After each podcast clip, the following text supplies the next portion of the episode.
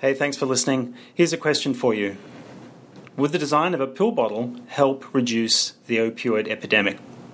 I'm here with my colleague Patti Singer uh, to talk about health issues. But before we get to that first question, Patti, we're going to talk about the doctor patient relationship and an opportunity to perhaps reshape how that might look in, uh, in our part of the world. Sure. It, you know, it's interesting. A, a, foundation in the state, the New York State Health Foundation, wants. Um, providers, people in part of the health system to apply for some grants that they say can reshape that doctor patient relationship.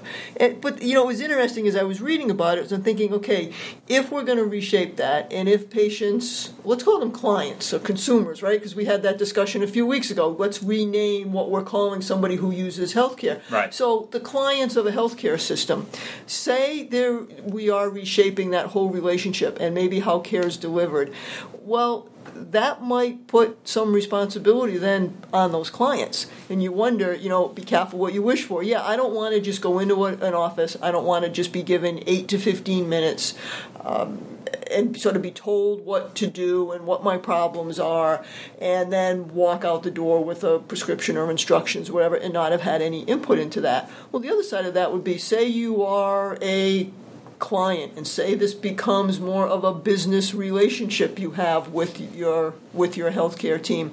Well, when you think about when you go to your accountant, think about when you go to your mechanic, think about when you go to anybody you have a business relationship with. Yes, that person may be the expert and they will tell you what's wrong with the car.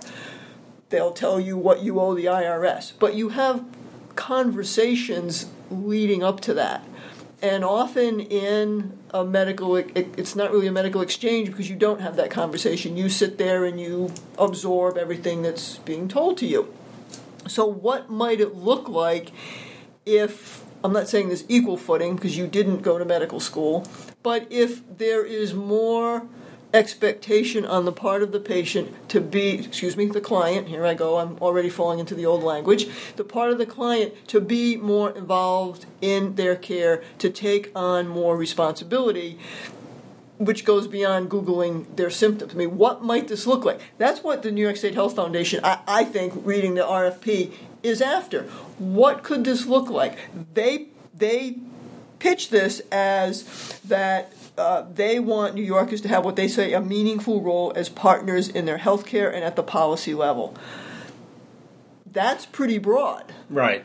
Uh, so, I mean, uh, presumably they're talking about uh, a less passive role, let's say, or, a, you know, um, uh, put it another way, a more participatory role for the client patient in the health exchange. I mean, if you look at an analogy like you say you hire a contractor to come and redo your bathroom or whatever, there's a lot of discussions about choice of you know materials, what the cost, what the range of the you know. First of all, you get a quote, which is another whole thing we've talked about about the exact price of healthcare services. Right? You can certainly get a quote from your mechanic, as you've pointed out before. So, um, how is this going to work? Are they looking for, say, who would be players for this money in our market? Would it be you know uh, health provi- existing health providers? Um, who would be the kinds of people who would be looking to access this funding and to get into this conversation in in our community? Uh, they're looking at, at any organization that is delivers care or has policy. So what they talk about at the clinical level, which is when you go see your doctor,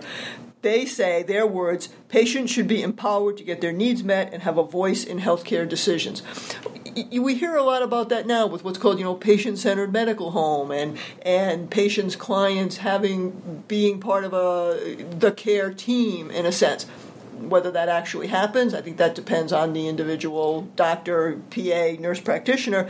And they talk about policy level, patients, consumers should have a seat at the table to help drive and inform decisions that affect healthcare policy, on and on until your eyes glaze over. Now, Common Ground Health used to be Finger Lakes Health Systems Agency. They're trying to do this. They're trying to bring consumers in on some of the decisions or some of the discussions that they have about policy in the area. So this is happening, uh, but you have to wonder, you know, with that access comes responsibility, and our clients consumers on, in the healthcare world ready to take on that responsibility. So, is this something that people can get involved in at the at the sort of the level of the individual level, or is it really something that's only only um, accessible to people who are at an organ, at the organisational level, or could people have? In other words, how can people have input into this, if at all? Well, right now it's open to organizations, and there's really kind of a two level application process. Uh, uh, organizations that are interested need to sort of submit this is pick us pick us pick us kind of thing and then if you're selected then you get to apply for this.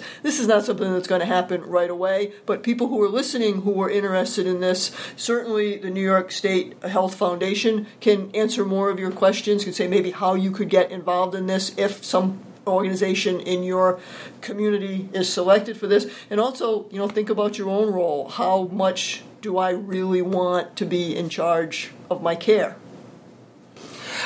Let's move on to the question we first asked at the beginning of our conversation, which is uh, whether pill bottle design or how that can um, have an impact on you know what's seen as a national health emergency now. So tell us tell us what you've discovered about this. Well, there is a physician assistant who works in the emergency department of Rochester General Hospital, Afton Heitzenrater, and she and her husband having a discussion where she was lamenting the number of people calling in wanting refills of their prescriptions, um, the fact that they there was nothing they could do for them because the prescriptions are set for a period of time, um, a, a death in her own family to uh, a prescription medication thinking, you know, there's got to be a better way. Well, can't we do something with the pill bottle?